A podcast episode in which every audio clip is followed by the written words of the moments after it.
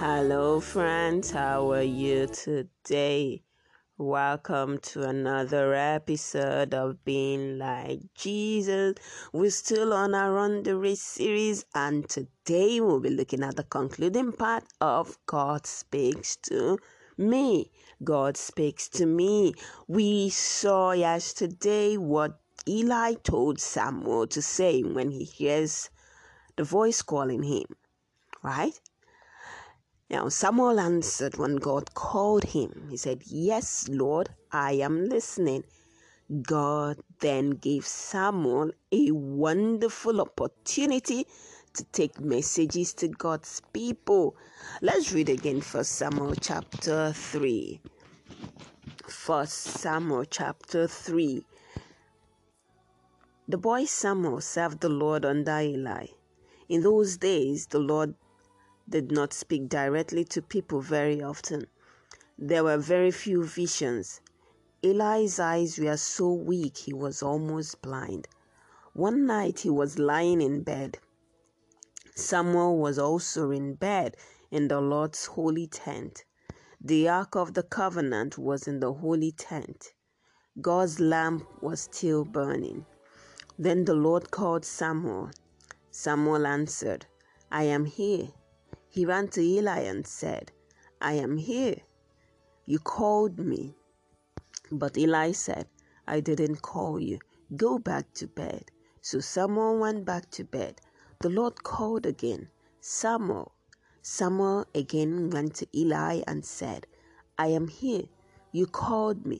Again Eli said, I didn't call you. Go back to bed. Samuel did not yet know the Lord. The Lord had not spoken directly to him yet. The Lord called Samuel for the third time. Samuel got up and went to Eli. He said, I am here. You called me. Then Eli realized the Lord was calling the boy. So he told Samuel, Go to bed. If he calls you again, say, Speak, Lord. I am your servant, and I am listening. So Samuel went and lay down in bed. The Lord came and stood there. He called as he had before. He said, Samuel, Samuel. Samuel said, Speak, Lord, I am your servant, and I am listening. The Lord said to Samuel, See, I am going to do something in Israel. It will shock those who hear about it. At that time, I will do to Eli and his family everything I promised. I will not stop until I have finished. I told Eli I would punish his family forever. I would do it because Eli knew his sons were evil. They spoke against me, but he did not control them. So here is what I promised Eli's family Your guilt will never be removed by sacrifice or offering. Samuel lay down until morning. Then he opened the doors of the tent of the Lord. He was afraid to tell Eli about the vision. But Eli said to him, Samuel, my son. Samuel answered, I am here. Eli asked, What did the Lord say to you? Don't hide it from me. May God punish you terribly if you hide from me anything he said to you. So Samuel told Eli everything. He did not hide anything from him. Then Eli said, He is the Lord. Let him do what he thinks is best. The Lord was with Samuel as he grew up. He did not let any of Samuel's messages f- fail to come true. Then all Israel from Dan to Beersheba knew Samuel was a prophet of the Lord. And the Lord continued to show himself to Samuel at Shiloh. He also showed himself to Samuel through his word.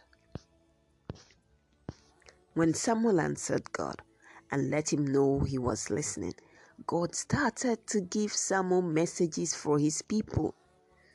Samuel was a very special prophet of God.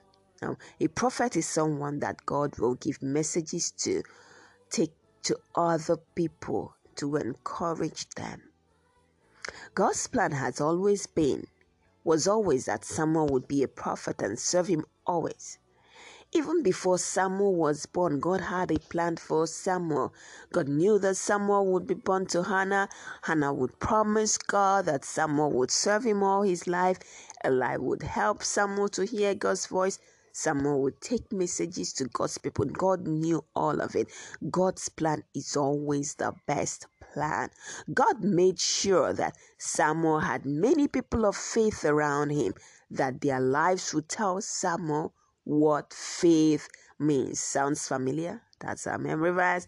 So that Samuel could do what? Run the race that God had set before him and never give up. This is also God's plan for you. It is God's plan for you too. God has a wonderful plan for your life. Can you see all the wonderful things God has given you to help you run the race that He has set before you? Now, spend some time today thanking God for everything He has given you today. Spend some time today thanking God for everything He has given you today. Remember, memory verses been from Hebrews chapter 12, verse 1. So we have many people of faith around us. Their lives tell us what faith means.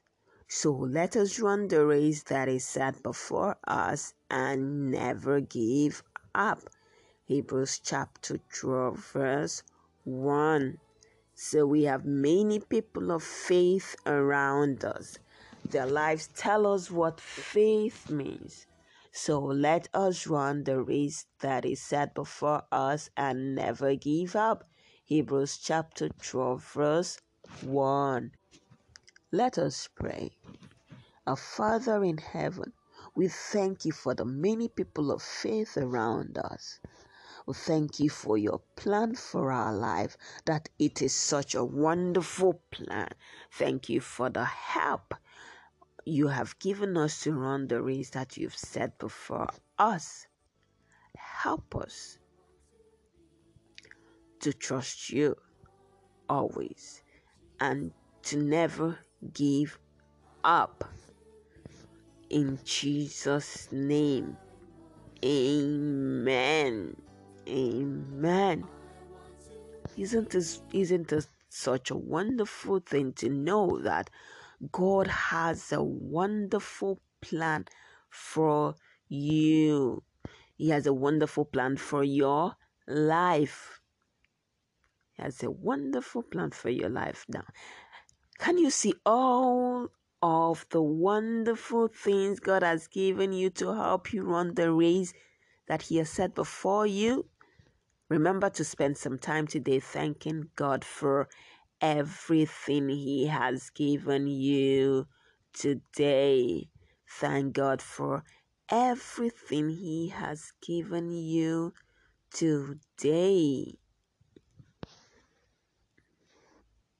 Just like Samuel, He has also placed many people of faith around you whose lives will tell you what faith means so that you can run the race that He has set before you and never, never give up.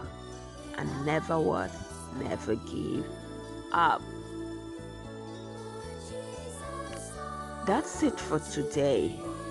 Until same time tomorrow. Have a wonderful day today. Bye.